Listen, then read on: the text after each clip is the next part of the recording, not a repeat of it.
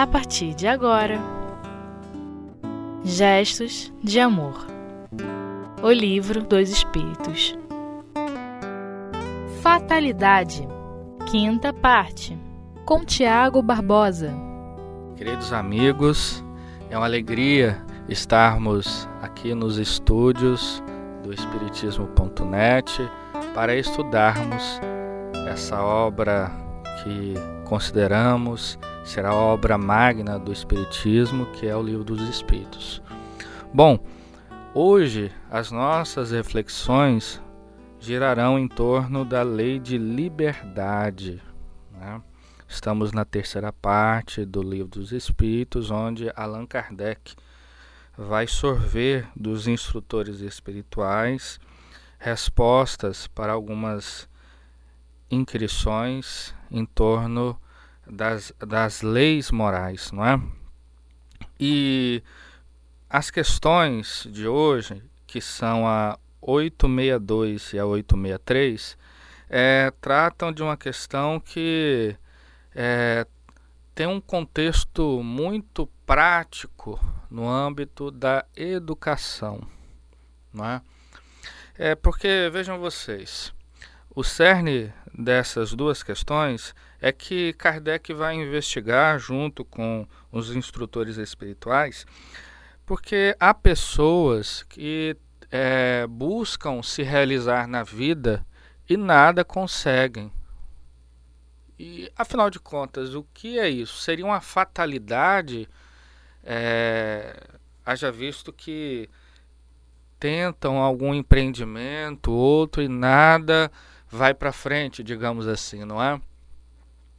Na 862, é, nós temos duas questões que os espíritos levantam. A primeira concerne ao gênero de prova, não é?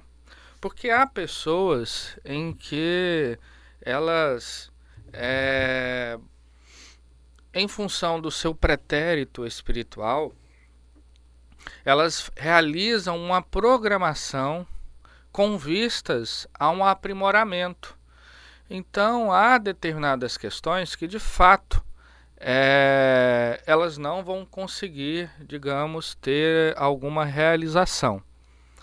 É, e os instrutores espirituais vão apresentar duas questões no campo aí das virtudes que elas vão desenvolver, que é a paciência e a resignação.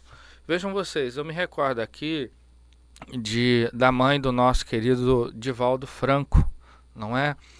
É que na vida ela se apresentou nesta encarnação, nesta reencarnação, melhor dizendo, como alguém que de pouca cultura, é, não tinha grandes dotes intelectuais, não teve acesso a a, as condições para uma formação, digamos, mais adequada, que desse condições a uma vida é, mais tranquila, não é?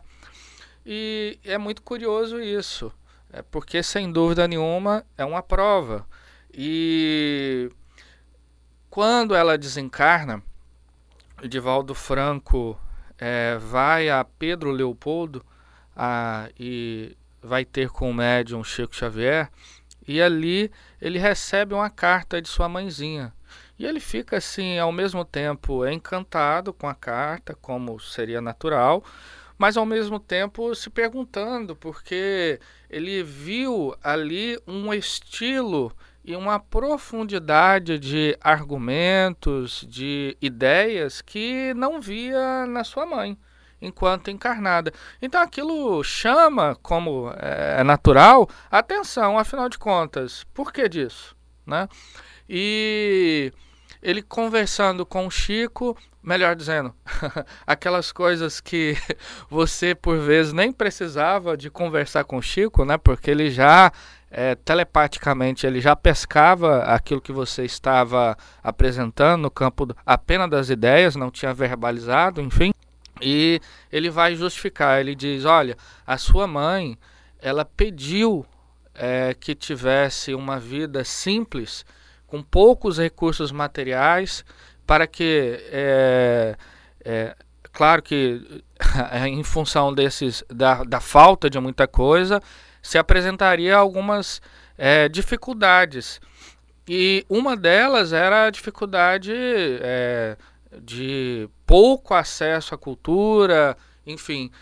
Por que disso? Porque no passado ela havia é, se utilizado de maneira é, equivocada da inteligência.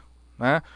E a gente vê que em, alguns romances espíritas, é, por exemplo, é, que é, algumas criaturas que no passado é, foram pessoas inteligentíssimas, depois elas vão ter pouco acesso à cultura, para que, é, claro que utilizaram mal a inteligência, não deram é, um fim útil àquilo que, ela, àquilo que elas haviam recebido enquanto instrumento para, para a realização na vida, é, uma vida feliz, tanto para ela quanto para a comunidade em que ela está inserida. Então, essa é uma questão. Né?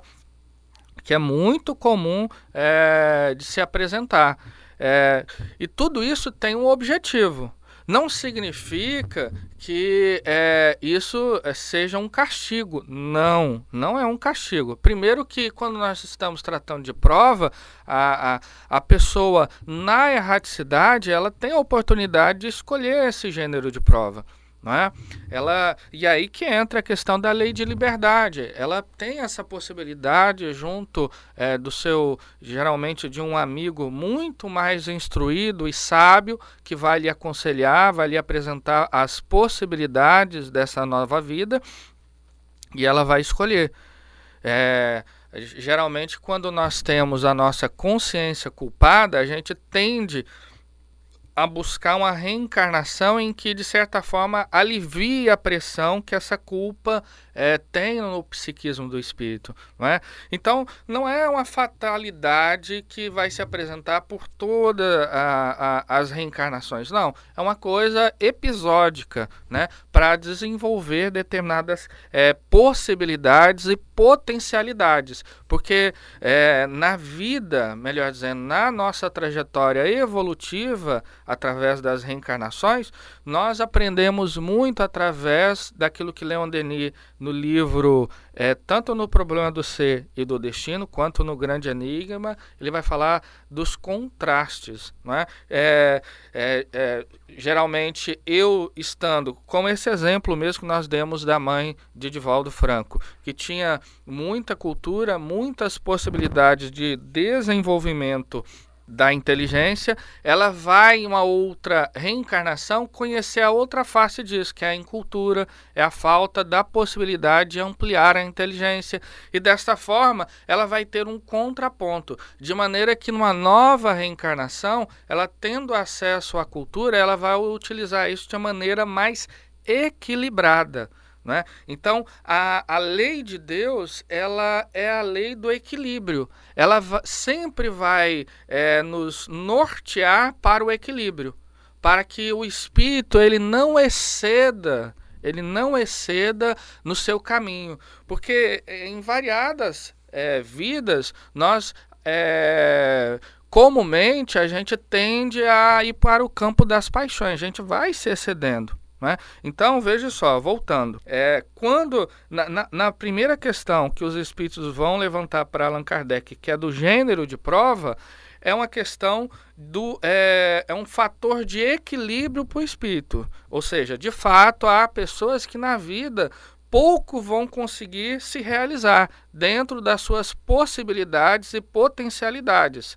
Né? A vida mesmo vai se apresentar de maneira um pouco mais dura para que ela consiga se reequilibrar e se reharmonizar com a sua consciência. Então, basicamente é isso. Bom, então nós vamos para um breve intervalo e a gente volta já já para dar continuidade.